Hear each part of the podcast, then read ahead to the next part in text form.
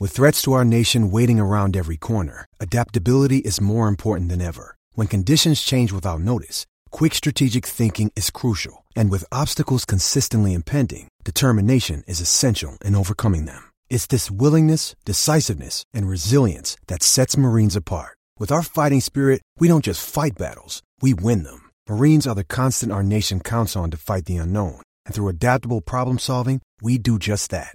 Learn more at marines.com.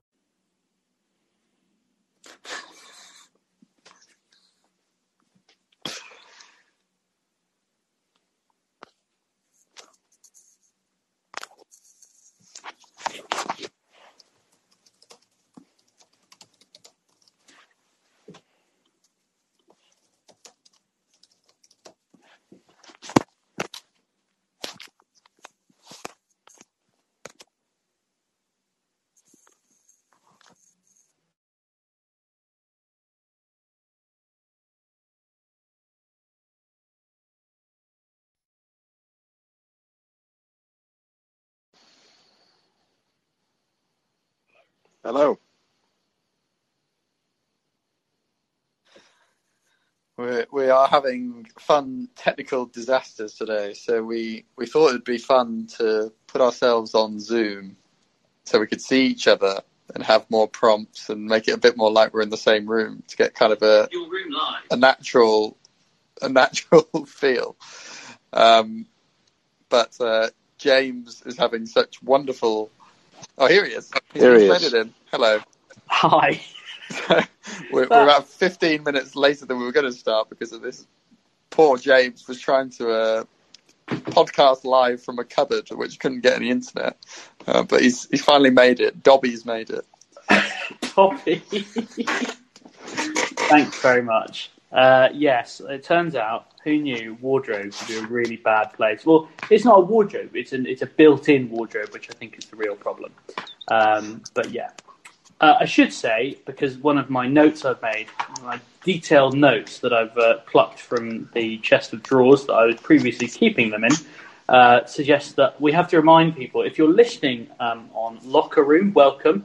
Uh, we're obviously been testing this app for uh, a few uh, weeks now. Um, it's been a great experience, something a bit different. If you're listening after the fact, if you like, because we are live on the Locker Room app, but we're also, of course, on iTunes and Spotify and your preferred podcast providers, as I believe you're supposed to say. Um, please do leave us a review and a rating. It's the best way for other people to get to know about the podcast. Um, or follow us on Twitter at Love Tennis Pod as well. It's another way you can find out about us. In the meantime, let's get on with the podcast because Rafa Nadal is a 13 time French Open champion in scenes that almost no one could have predicted. Uh, or I should say, in this particular pod, no one except me predicted that Rafa Nadal would become a 13 time French Open champion. I'm getting that one in early because there's not going to be a lot of other success stories for my predictions, unfortunately. Um, George, I know you've been saying for about 18 months that Novak Djokovic would win this French Open, so what went wrong? Um, oh, it's a good question. There are there are many things that went wrong. The, the biggest one was that Rafael Nadal turned up and played probably the best match I've seen him play for about four years. I think. I mean, he was absolutely spectacular for the uh, majority of that. The other mild issue, and I, again, I don't really think this would have made a big difference in the kind of long run, given how well Nadal was playing. But Djokovic's relentless attempts to drop shot Nadal, who had clearly been watching Djokovic try and drop shot everyone else this whole tournament, so wasn't caught off guard by it at all, um, just totally failed as a tactic. And I thought Djokovic was very flat until kind of the third set as well, which was rare for him. Um, but perhaps it was just one of those days where Nadal was just so superior that he kind of bowed down and accepted it. I mean, it did feel like that. They both said it afterwards, didn't they? That like that there was kind of this mutual acceptance between the two of them, where Rafa was like, "I was better today, and, and I beat you," and Novak sort of went, "Yes, you, yes, you were." And I wonder whether, you know, you get bageled in the first set of the Slam final, like by Rafa Nadal, and you sort of go, "Well, you must be playing really well if that's happened." Yeah, I mean, Djokovic play. It, it was a, such a strange match though because like the first set was six love, but I think Djokovic had game points in four or five of the games. And I think that Mark Petchey made a point on the commentary that a six love set, and this is, is true, a six love set generally lasts between 20 and 25 minutes, but that six love set was 47 minutes. Mm. And then even in the second set, um, I can't remember specifically, but I think like Djokovic maybe had like a break point at one all or something and didn't take it, and then he had points to then make it two all and didn't take it, and then he had a couple more break points later in the set, didn't take any of them, and suddenly six love six two, and Mm. and it was a strange sort of. Although Nadal was without a doubt much better on the day, it was a strange pathway to six love six two in the first two sets, not one Mm. that you'd normally find. Did you notice? Did did he approach this any differently? I mean, I know that he's only lost to Djokovic once on uh, Roland Garros, as you say. Um, I mean, was this was it just a question of level, or was there something that Rafa did that that you could look at and say, oh, he's actually changed things up a bit here? I think a combination of, of everything. I mean, I think you know it's one of those. I think it's, it's easy to always look at like whether there was a tactical thing that happened or what what actually happened. But you know, end of the day, they're two of the top five players of all time, mm-hmm. and Djokovic is a better player than Nadal overall. But if they play twenty times, he's not going to win all twenty. And I, th- I think that you know it was just this was one of the times that you know, he's clearly got the hex over Nadal in general. We only have to look at their results against each other in majors in the last five years.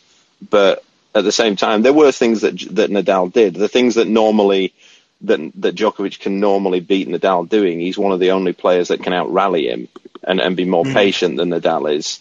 And Nadal sort of he went a bit more on the attack. Um, there was one point early doors where he stepped into the court and drilled a back, backhand cross court winner.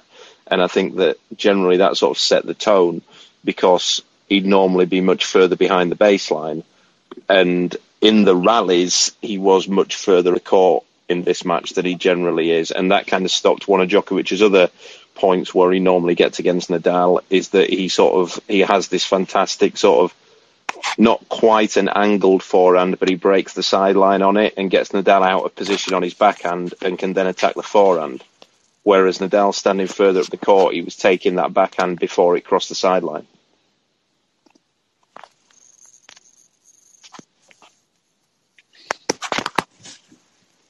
Yeah, and I mean, uh, on that kind of a point tactically, I mean, as you say, I, I don't think there's necessarily one thing you always say was right or wrong, but it, what you're saying there about Djokovic normally having the confidence, I, I almost describe it as the arrogance of taking on the Nadal forehand on clay, didn't really seem to do that enough or as much as he usually did. And that's what I kind of meant about the, the drop shot tactic. It seemed to move away from something that had worked so, you know, for so long for him on clay in the past. Um, Yeah.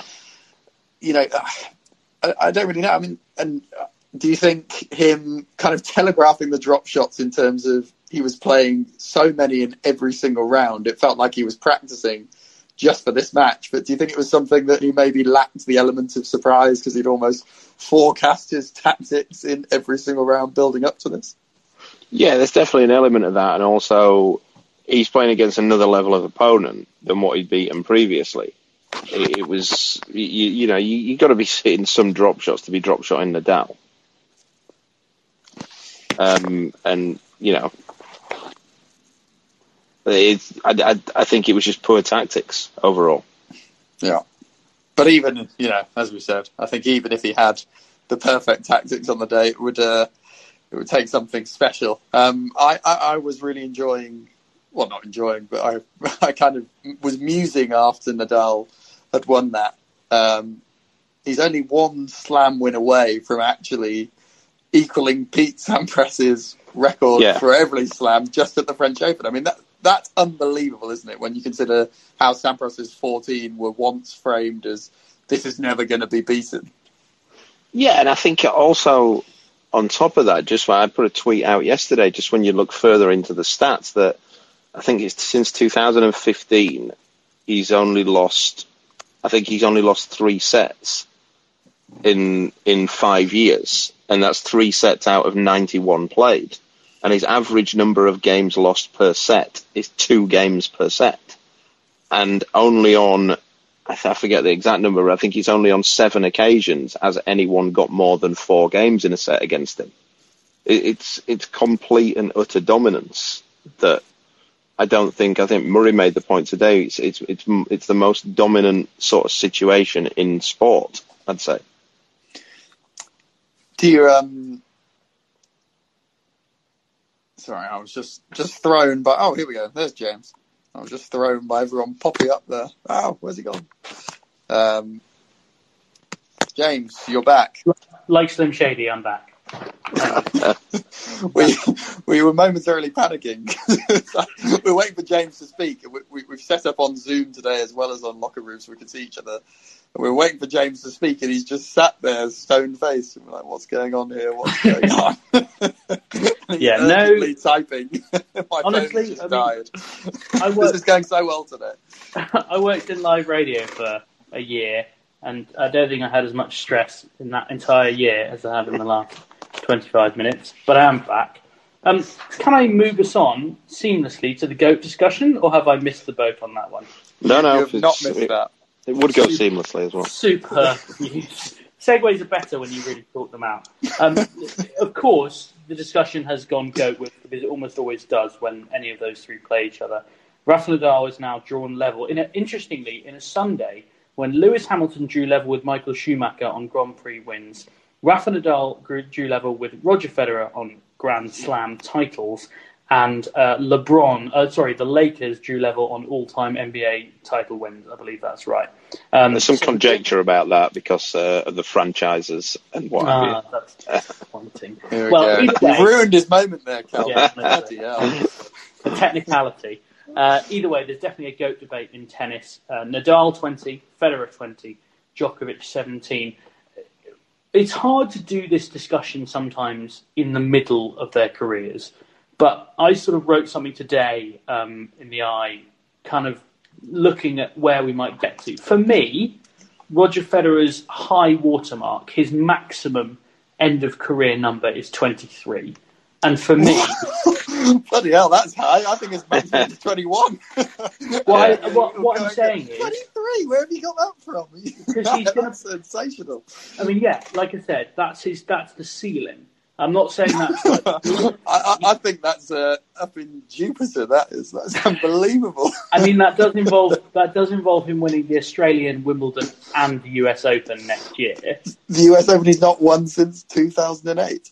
This is I mean, this is like like bonkers. I said, George. It, it's a ceiling, but but I also think it's kind of irrelevant because I think if he wins 23, he's still going to end up being the third greatest player of all time on Grand Slam wins because I think both Nadal and Djokovic will go past him. Um, yeah, I, th- I, think they probably will both pass him. Um, but again, you know, we, we don't. You got to look at the other ways that, like next year's French Open, Nadal will be 35 years old, and he's yeah, but he's yeah, played the best final of his career, hasn't he? Yeah, he's yeah. dominant, but at some stage, at some stage, this is going to end, and it will be at a time when we don't think it's going to end. It, I, I, don't think he'll gradually fade out. I think mm-hmm. it, it, he he might win another three, but I think he'll win next year purely because it's only seven months away. But yeah. um, I I think sort of you know on the 2022 French Open, we are getting to the stage then where you go, you know, he'll, he'll be 36 years old then and, and having to win on a clay court. And there's mm. a hmm. lot of miles in those legs. Um, so, do you think that if, if 23, let's say, let's say Federer gets 21, I mean, you think he'll, he'll equal that because he'll win the French again? Well, 22, 23? Um, I, I don't, uh, the thing is with Nadal as well, though, I don't see where he's winning the other ones. Although he's he's the best of the lot of cleaning up when everyone else isn't there. Mm. As as we've seen, he's he's got he's got two or three of those on on at the others where you know like stuff like that. I, I keep banging on about like a broken record. The the U.S. Open he won without beating anybody in the top twenty five in the world.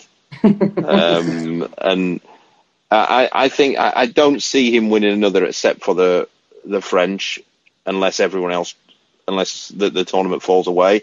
For me, I, I still think in terms of the the goat contest, I still think I've got Djokovic as number one purely because his head-to-head record against the other two in slams is way, way better than either of the other two.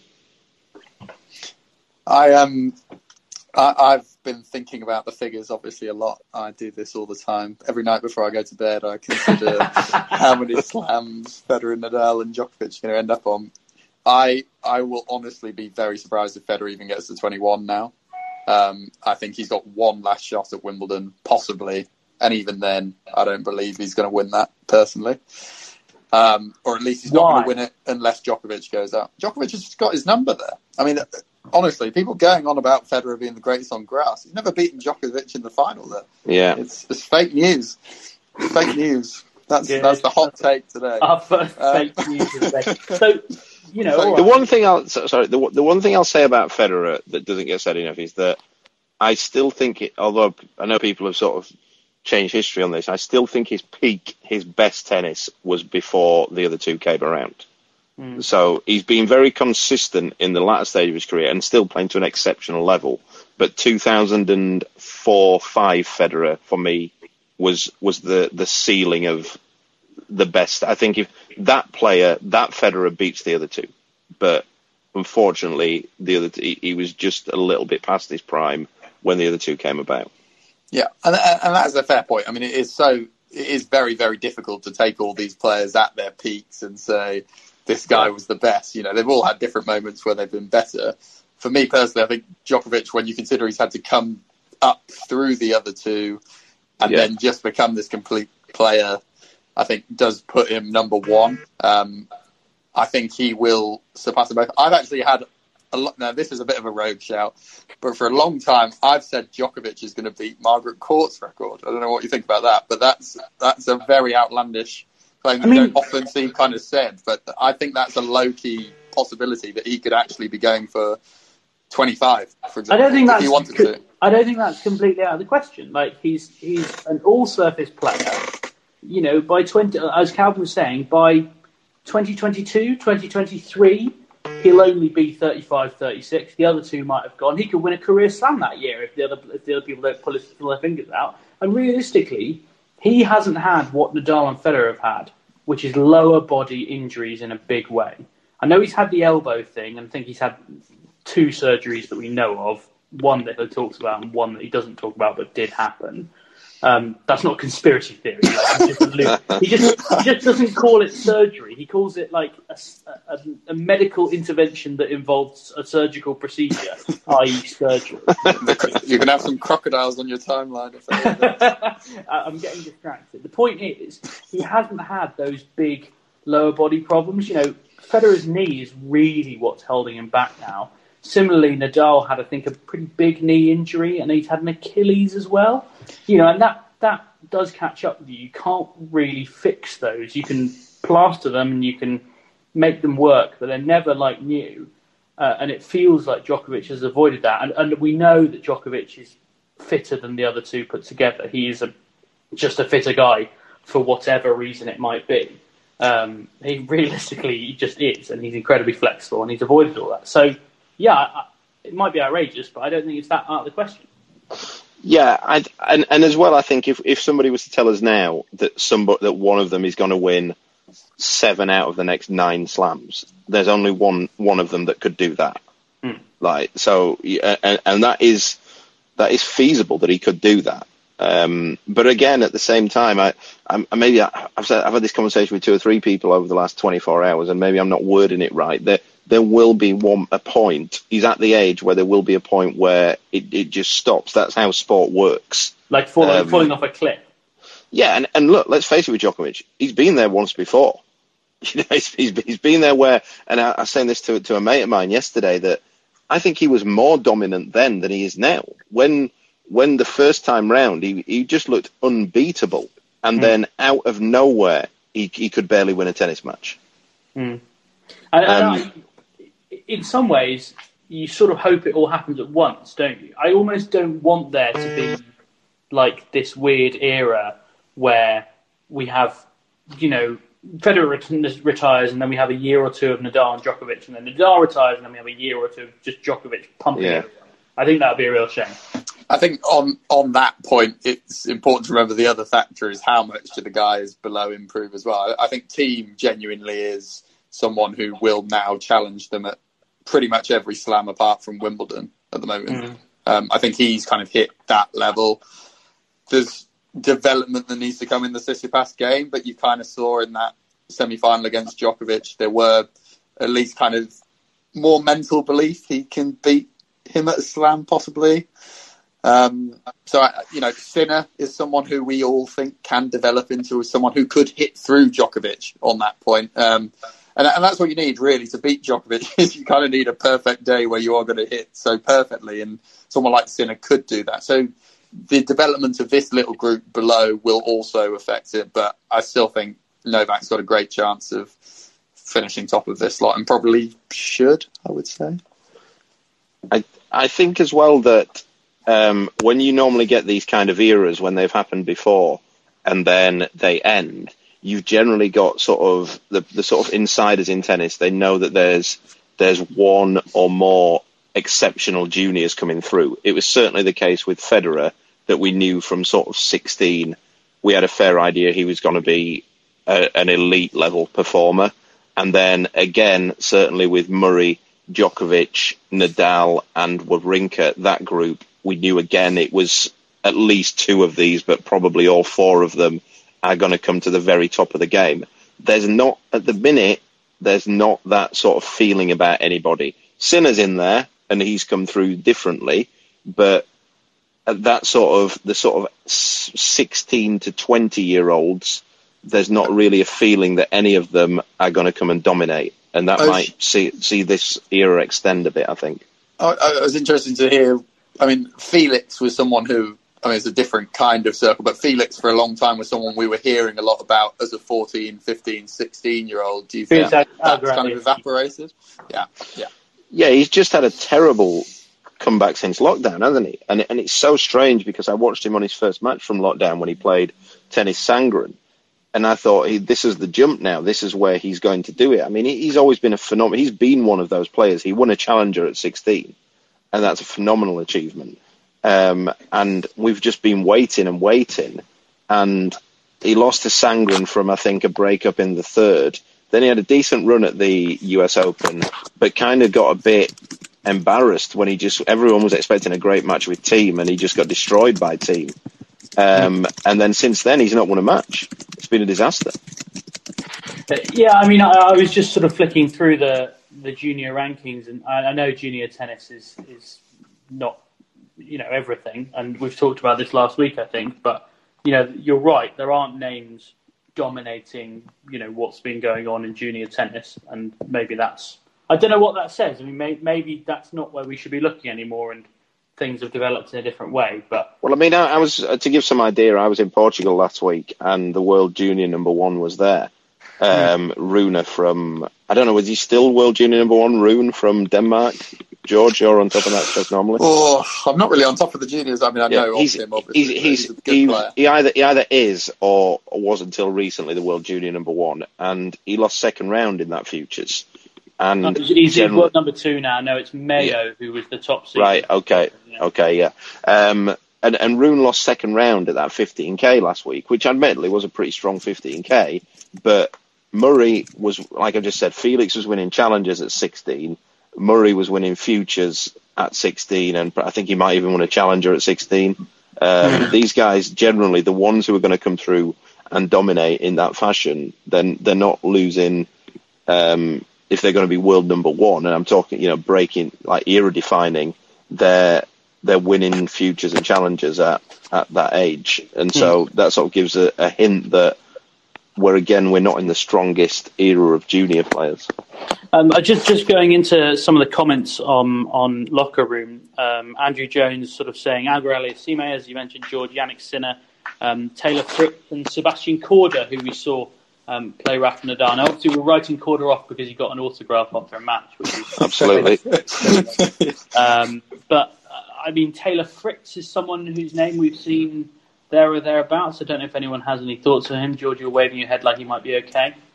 I, I'm waving my head in the thought of I see him as someone who potentially could win a, a slam if he has a great two weeks, but I don't see him as a consistent multiple slam champion. And even one slam, I think, would be an excellent career for him, given what he's got personally. Yeah, I'd, I'd be surprised if he wins a slam.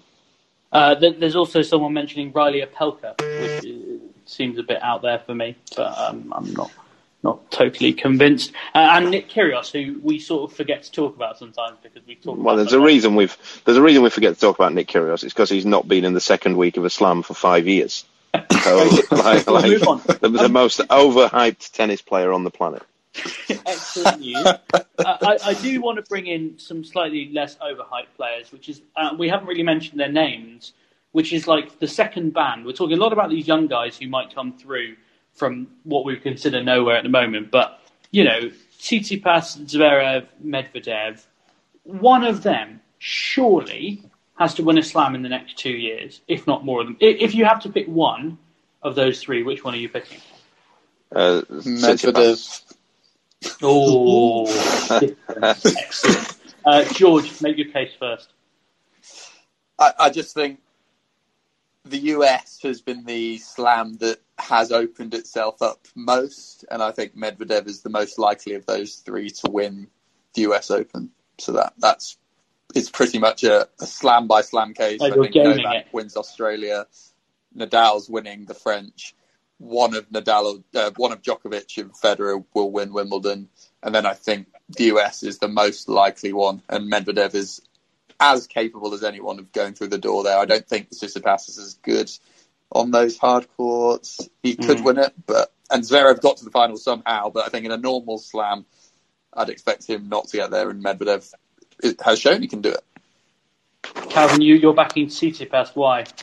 Um, kind of for the same reason as George, but but completely opposite, really. In that I think he could win. Um, I think he could he could feasibly win any of them. Yeah. Uh, whereas Medvedev, like George says, I, I, the only one I can see him winning is the US. Um, which, yeah, it's a fair point that George makes. Um, I think he's a better player overall as well. I do have a major concern about his backhand. I, I don't think it's good enough, but I think it's one of those that if everything else falls together, he, he could do something. But his backhand is ropey. Mm. Um, let's move on to the women's draw because I'm conscious that we had an unbelievable result uh, and Calvin's been banging on about Swiatek, incidentally. Um, Swiatek, yeah. Right. Yeah, pronunciation I've managed to clear up yeah.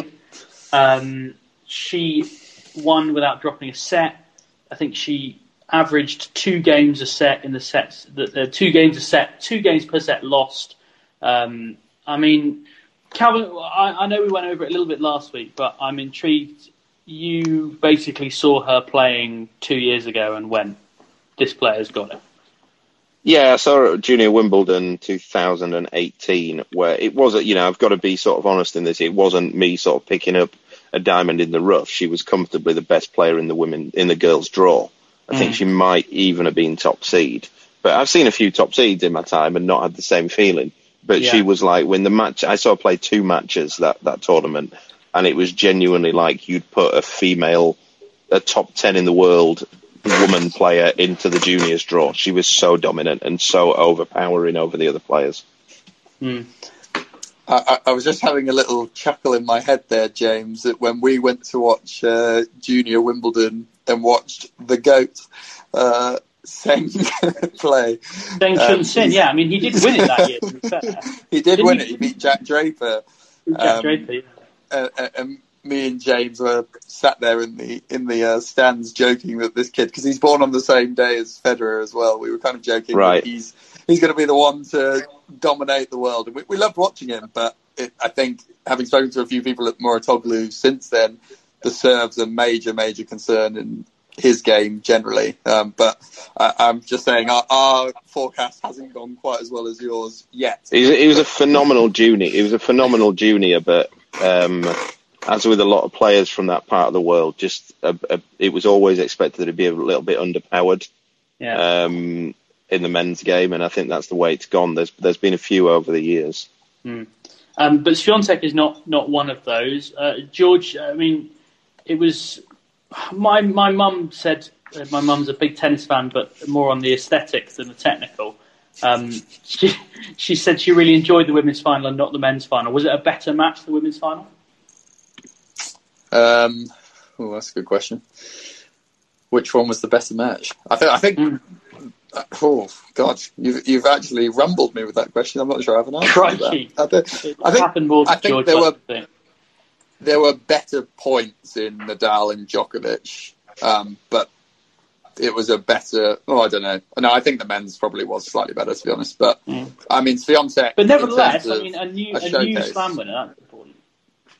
Yeah, I mean, in terms of the story, I think it was pretty fantastic for Swiatek. I mean, she's someone we, we obviously have spent a lot of time talking about in the kind of short time I've known Calvin. I feel like we've spoken about Swiatek almost yeah. like every other topic.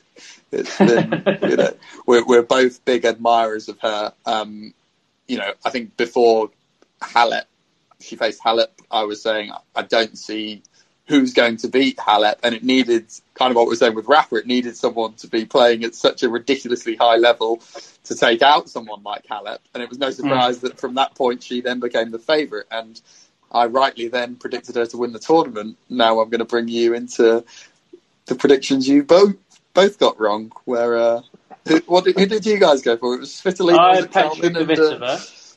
I went Svitolina. Yeah. Yeah. yeah. Well, so, your prediction was dead almost before the podcast went onto iTunes. I think. Uh, yeah, I mean, I was I was fuming actually that I made that because I, as I, as, as I was saying, like in our chat group the other day, like if I'd have actually thought about it more, and I'd have looked and thought, who do I actually think? If I, would have put Swiatek against Swiatek, sorry, against uh, any of the players left in the draw, with the possible exception of Kvitova, I'd have picked her. But mm. I think I just went like without thinking. I just went Svitolina in that she's been in the most form most recently over the last eighteen months. Mm. But she's she's always crumbled in slams though, so it was a ridiculous pick from me. That yeah, um, glorious opportunity as well, wasn't it? I mean, yeah, shouldn't dwell on someone's failing too much, but I mean, for Alina Svitolina, th- th- this was a you're not going to get a better chance, are you? Really, I know yeah. ended up playing that well, but for someone who is the third seed, mm, yet to make a Grand Slam breakthrough, you, you can't ask for a better Slam chance than that. Yeah, how, yeah, totally. How successful? I mean, you know, we've talked a lot about how good we think Swiatek is, and and you know how much of a breakthrough this is. But is is she a three Slam winner? Is she an eight Slam winner, or is this someone who's really going to dominate the women's game for a considerable period of time? Hard to tell, I know, but well, I, you know, I think we've kind of spoken a little bit about the rivalries that are going to come come through in the women's game, and I, I do think that'll define who wins more, is who's going to win these head-to-heads of the kind of the young girls to young ladies who I think are going to be up there. So I'm I'm talking about Osaka, Gauff. I think Swiatek's in that group. Um, I actually think Kenin is in that group. I think she's kind of shown she has the kind of mentality that she'll put herself in a lot of positions to potentially win slams, even though I don't think she's necessarily at the level of the other ones. I think she'll get into a lot of positions where she can um, win majors. Andreescu is the other one if she gets fit again. I think that, that group of five, and maybe like Anisimova, if she gets back on track, um, will determine it. Um, I've said before, I think Osaka can win 10. I, I still stand by that. I think that sounds a high, jarring number, but I think she's the best hard quarter. Um, perhaps Andreescu keeping up there. Swiatek, if you look at her results, generally hasn't quite done it anywhere else, and it's always interesting from this point. Does she now become overwhelmed that everyone in Poland knows her, for example? Does she does that kind of stardom halt her progress, or does it go the other way where she suddenly believes, "Wow, I've just played like this for two weeks. I'm now going to go on and dominate." So there's always that slight risk factor where it can be like a an Ostapenko versus an Osaka in terms of where your career is going to go. Um, but I, I, I, think she, right now, I would say four is is the number I would go for for Swiatek right now. But it could be much higher than that. She's only 19 and she's got everything in her game that could make her go to my, towards my Osaka 10 pick. Mm. I think as well it was it was an interesting one with uh, with the surface there that I think that um, it sort of fitted nicely into her style of game. Like it, it was a low bouncing clay court, which kind of suited her forehand quite well. Um, I think it she she'd be more of a hard court player, I would think. So it's interesting that the first one she's won is the French, although albeit a very different French. But um, to answer your question, James, I think she's a multiple slam winner, but it, it's both an interesting and unpredictable era that I think we're coming into the women's game, where we could end up with five or six players all with eight slams.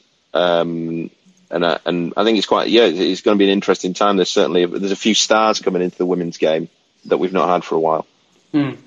Um, I, I suppose. What, what, about you, James? Well, we get a little prediction from you? Let's let's let's yeah. It. Since I put you all on the spot, um, I wouldn't like to think.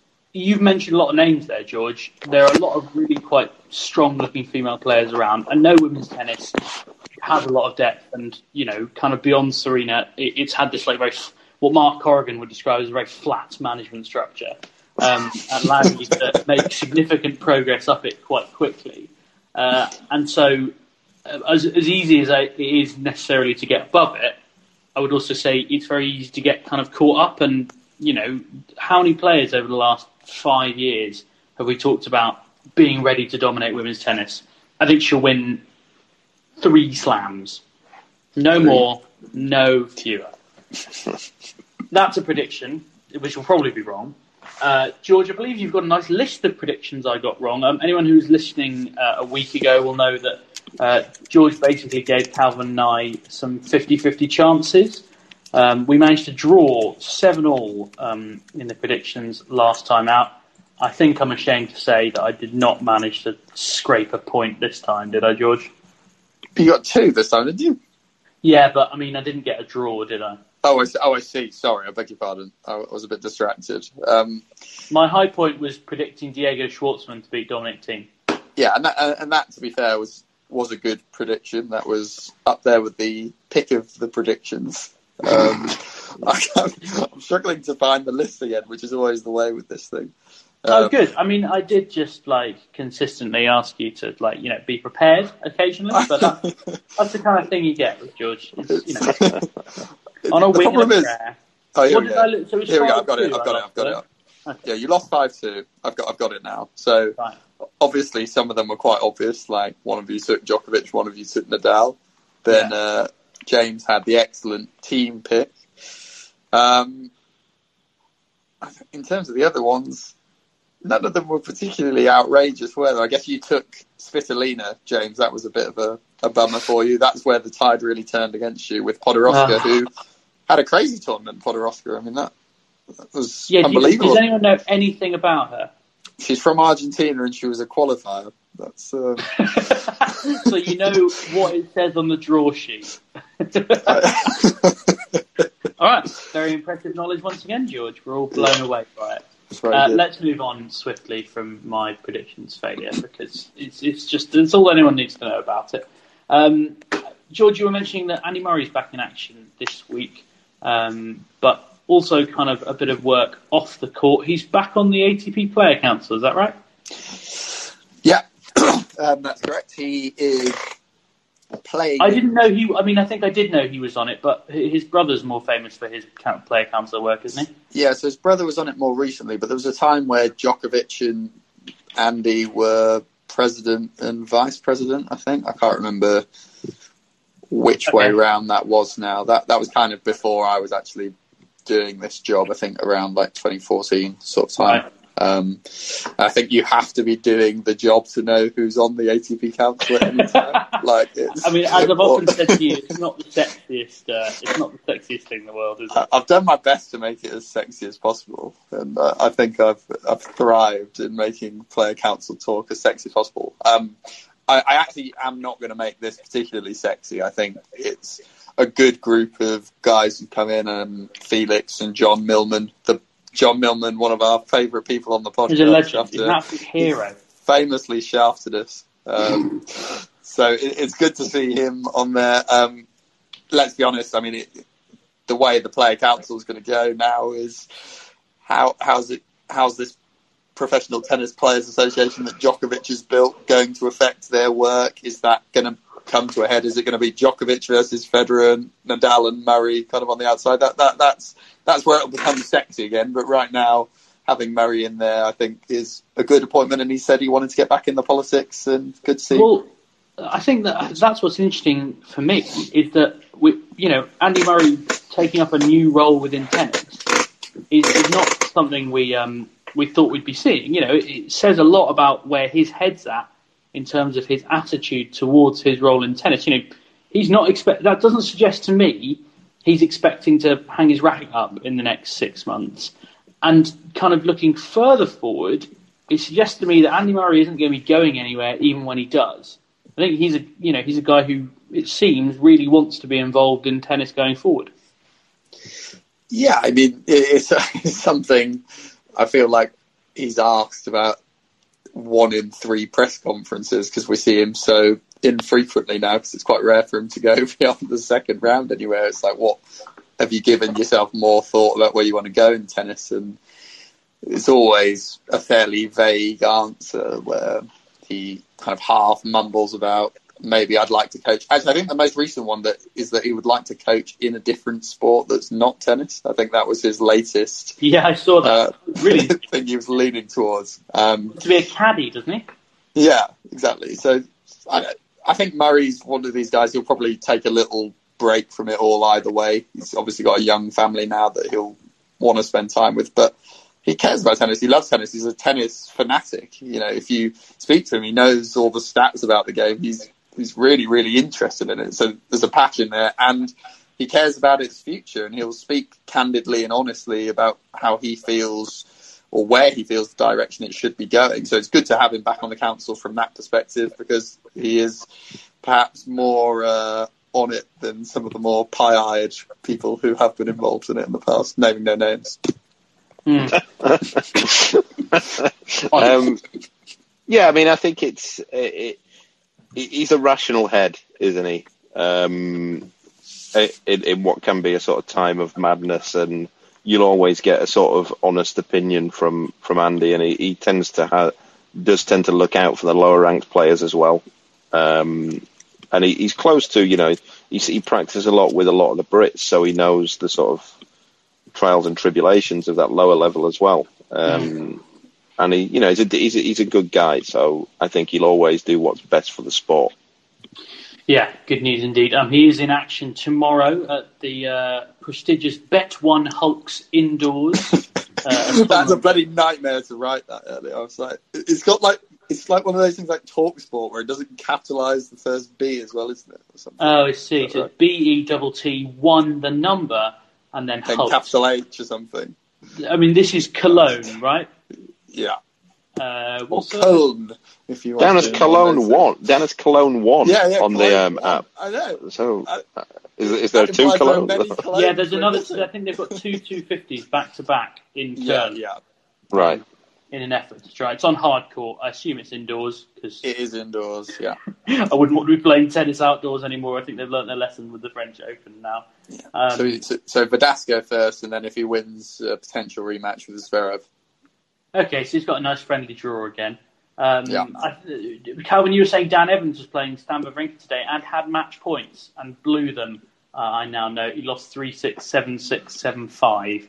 Uh, yeah, he had he had three on on. To be fair, on Wawrinka's serve, um, mm. so that would be a rough one to take. Cause I think uh, was it the last time they played at the U.S. Open and he had match points there as well. Um, yeah. I mean, if you're going to yeah, if you're going to take any positives from it for for him, then you know it's he's obviously played a good match there uh, against a good player. Um, he's struggled a bit for form since U.S. Open, so. Mm. Um, but you know that's what tends to happen when you're a bit out of form. You lose those type of matches. Do you, with the players you've worked with, Calvin, in the past, how much harder it is is it to get over losses like that when you've been so close to winning, rather than maybe like being thrashed? Yeah, it's it's rough. It's it's different, you know.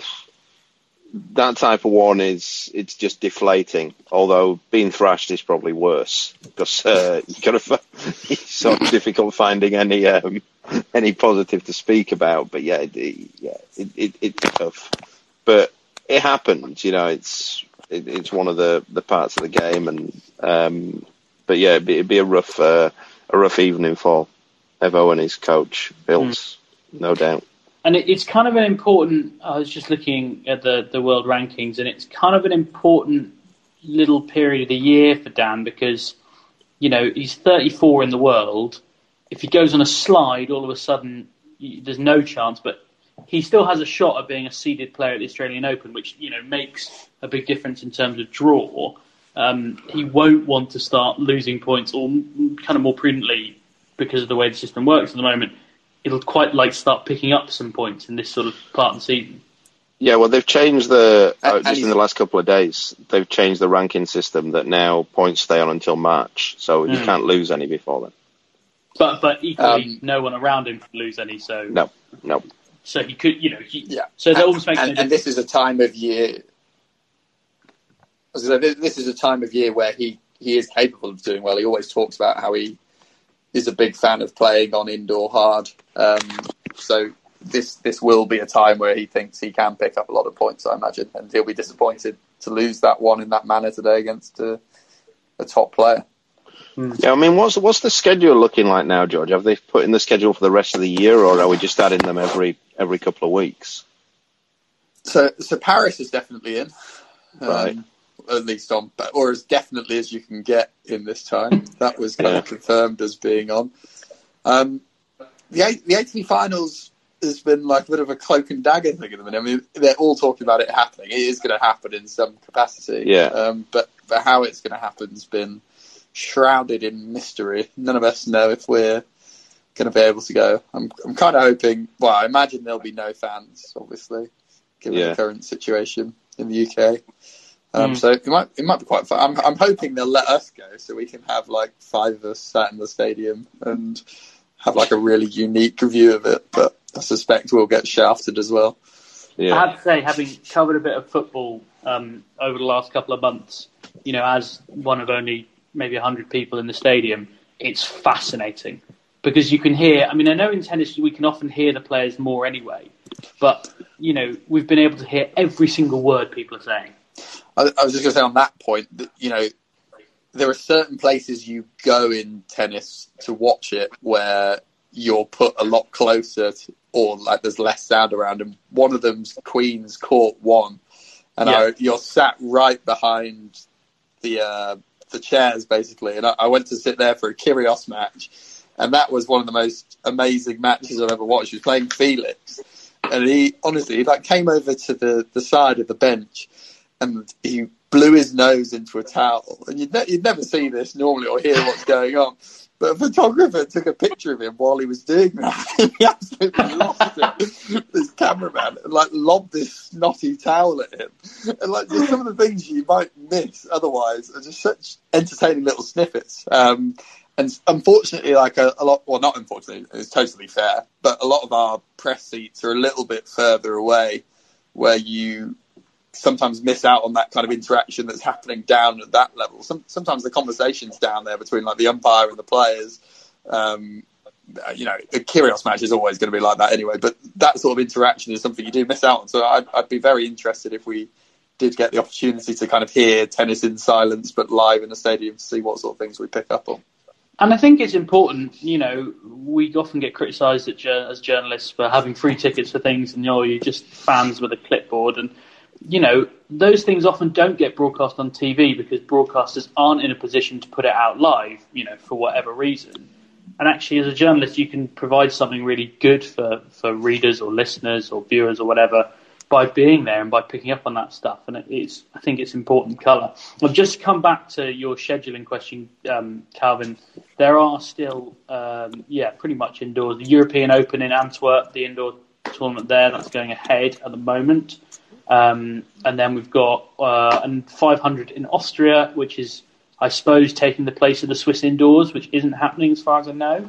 Right. They, they normally run concurrently. Um, but I think, Okay. I've- I think Novak's taken a wild card there today. I, I, think Yeah, I, he saw- said that, I haven't yeah. really been working today, but I think he's taken a, a, a wild Are card. you ever? Um, and there is, of course, the uh, the big ATP 250 in uh, Kazakhstan in Nur Sultan, which I know The, will the, look well, like, the big one, yeah, the That's big our one. favourite tournament of the year, though. the Astana Open. Is there is there a bigger tournament in Kazakhstan that week? What, I what's the lineup, James? Uh, I couldn't tell you the uh, entry list off the top of my head at the moment, but uh, We're probably I going to have to do a pod on that at some point, so we'll, we'll Oh, make sure almost we dive in that week. George, I tell you what, we shouldn't write this off because John Millman's playing, and we don't write off John Millman. Um, Never. Benoit How Paire- fitting would it be if he won our favourite tournament this year? That would be fantastic. that would be that would actually be pretty epic. There's a lot. Be Of, surely that that'd be the type of thing that Federer would be playing. Now he's ch- chasing this 100 titles. That'd be a, a sort of peak, peak obvious playing, He's suggestion. playing a futures event in uh, an indoor tournament in Bournemouth. I think it's bad, but it's Yeah. Um, just coming on to futures events, actually, Calvin. I know you touched on it earlier. You, you've been out working with uh, with Luke Johnson in Portugal um, on a few futures tournaments, uh, and you've been saying, you know, one of the sort of consequences of the suspensions in different parts of the world is they've been really strong fields. Yeah, phenomenally strong. Um, we went to a 20, 25k in Porto and then down to 15 in Setúbal. Um, and the fields were just f- phenomenally high. And I think they're getting even stronger over the next couple of weeks as well. Um, like Mischa Zverev was in Porto. He played the one in Porto. He was meant to be in Setúbal, but uh, he ended up not playing it. Um, Thomaz Bellucci was also supposed to be in Setúbal, but he, he withdrew late on. Um, and it's basically because there's no tournaments at all in America or South America. You've just got a phenomenal amount of um, of people from those parts of the world coming over to play the European futures, of which there are also not many. There'd normally be at this time of year. There'd probably be ten or eleven futures um, in Europe alone. Um, and basically, at the minute, there's I think there was three last week. Mm. So you've essentially got less money going around. Short answer. Well, I mean, you've generally got. I mean, the the men's rankings go to about two thousand three hundred. Um, regularly playing re- players who are playing regularly. And there's probably there's less than that. There's probably about 15, 1600 people playing regularly um, on on a, in a normal year. Um, and you've basically got if you've got three or four tournaments running, that's that's 32 main draw for each tournament plus another th- uh, 48 in qualies. So you've got about you know you've got about a thousand players who can't get into tournaments at the minute. It's a, a bleak state of affairs. But um, just tell us a little bit about how your your particular trip went working with Luke. Um, one or two good wins, I think you were mentioning. Yeah, yeah, it was you know it was his first uh, first tournaments um, on the road back again, so it was ma- mainly sort of finding our feet again and getting the rust off. Um, he had a couple of good wins. Uh, he had a good win the first week, and then he played uh, an American lad who played out of his skin. Um, that was a tough one to take. Second week, um, in the first round of qualies, he played the worst tennis player I've ever seen in the first round. you've, Um, got, you've got to tell us a bit more about this guy, Skippy, I believe his name was. Uh, Skippy Chapman, yeah. Um, it, it was quite. Um, it, well, basically, when the draw came out the night before. Cause for people who don't know, you find out who you're playing the night before, uh, and obviously we've seen this. You, we know most of the players who are at the tournament, and then you get, an- especially the only ones who you tend not to know are the local locals who've gone and signed in. But then he was playing an American called Yeah. Skippy Chapman. Uh, and generally, what you do when the draw comes out, you don't know them. You click on their ITF profile uh, and you have a look at their results. And when we clicked on his ITF profile, it went to no page found. Um, so, so then the next step then was to type in Skippy Chapman tennis. Um, and on the whole of the internet, the only page that had Skippy Chapman tennis was the draw from the tournament that we're talking about. um, so basically, we turned up the next day, and it turns out that he's an American, but he lives in Portugal. uh, and he signed in, and he, he's basically a beginner. Like he couldn't serve, he couldn't get the ball over the net. Um, his Instagram page is um, musician stroke entrepreneur uh, from from Nashville, uh, and he was 45 years old um, with a ponytail, and yeah, he he won two points. Um, in No. the whole match. In the whole match, yeah, he won two points in the whole match, um, and it was quite. It, it was a bit rough because you don't want to sort of be cruel and what have you, but as you as we were at the tournament, it there's not many people there, and it's a small, smallish club. And Yeah. word obviously gets around what's going on on the court, and like words obviously spread to the to the sort of locker room and the other areas that you've got to come and see this guy who Luke Johnson's playing, and and like sort of before you know it, there's like 20 people around the court with the camera out taking videos, um, and it was yeah, it it was it, it was pretty bad. I mean, Um, did, did he seem to be enjoying himself? Um, it, look, it, it's not something that's as as rare as you'd think. I've seen this sort of situation four or five times before. Um, there was one. It, it's strange now because in main draw they've brought in a rule this year of that the match has to be. I forget how they term it, but the, the the match has to have sort of sporting value. And in Greece earlier this year, um, a Greece there was a Greek wild card uh, who turned up in the main draw, um, who turned up with a, ra- a, a carrier bag and a racket, and um, literally, and it's weird because I I wasn't there, but I knew the lad he was playing, and I'd seen the result, and the result was on the draw. I was going to Greece the next day, and uh, and the result sheet on the on the result was two love defaulted, and I wondered what on earth happened here. Um, and it turns out when I get there the next day, that the tournament referee has basically watched the match and then gone on the court and said, "I'm not allowing this to happen." He There's stopped no- the fight. Yeah, he stopped. Yeah, off. yeah, he says, yes, waved it off. Yeah, and he said, "I'm, I'm not. There's no sporting value in this match, and it, and it's it's getting cancelled." So it's gone. As if you look on it, it's it's the last tournament in Greece before uh, before the lockdown. The, the last tournament 'cause it finished mid tournament, and there's a result on there, and it says two love default, um, and it's an American lad called um, I forget his name. Is it Skippy, Uh, Skippy Junior. I no, no, no. Uh, The, the American lad won. It was the Greek one. So it's Ah, not. okay. It, it's not this type of situation with Skippy. wasn't um, wasn't entirely as as rare as you would hope in tennis, but it, it was probably the worst that I've seen. Um, I mean, I, I like I would have beaten him love and love with my left hand, like and like that. That he couldn't he couldn't get the ball over the net like that. That's the thing. Um, but uh, yeah, so then after that, that then look uh, after that sort of uh, brilliant experience, um, he he then qualified that week and he drew the top seed in the first round and uh, beat him actually. Um, Oh. It was JC Aragone who a couple of tennis uh, connoisseurs might know he qualified and won a round at the US Open 2018. So that was a decent win. And then uh, lost next round to a guy, a Brazilian lad who, again, they're all serious players because there's not many places to go and play tournaments. Yeah.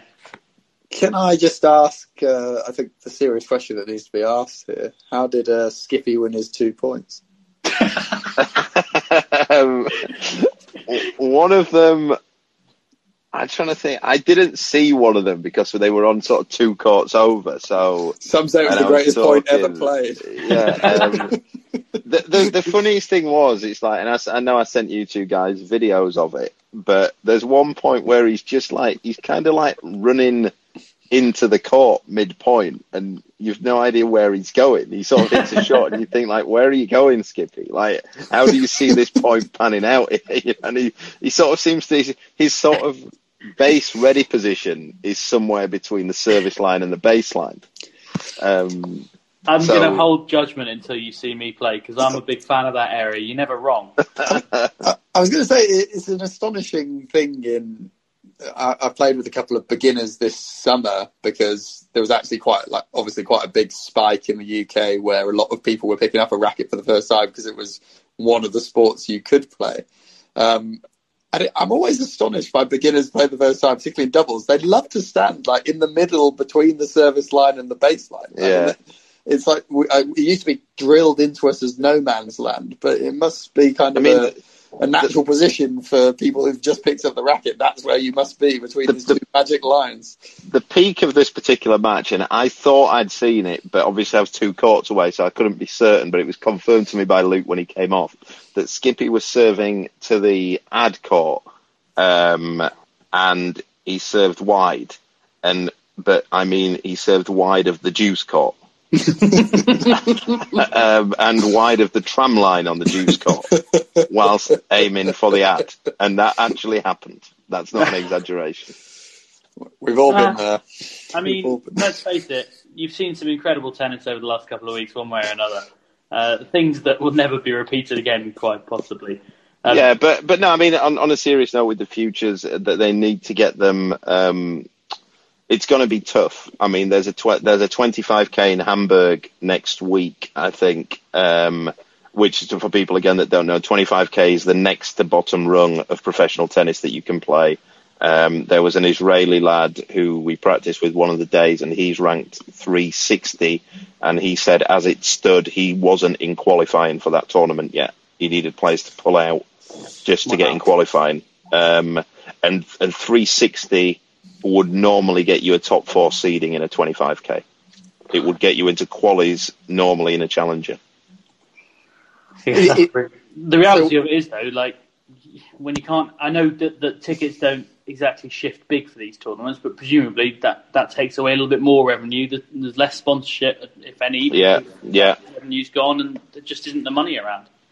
Yeah, it's it's it's tough, um, and you know, just some sort of interesting situations as well that we spoke to. That there's a lot of the few Israeli lads that were out there in Portugal, and um, they're, they're all good lads, and they were saying that that they're sort of in limbo at the minute because the Israeli lockdowns are so tight, which is surprising because Israel's normally such a sort of relaxed country.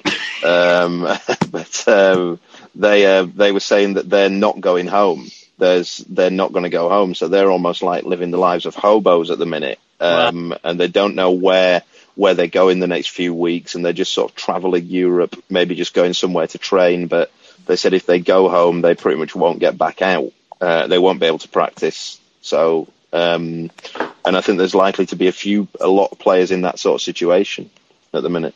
Just sort of almost not quite homeless, but yeah, like basically still Yeah, still um, can't go home.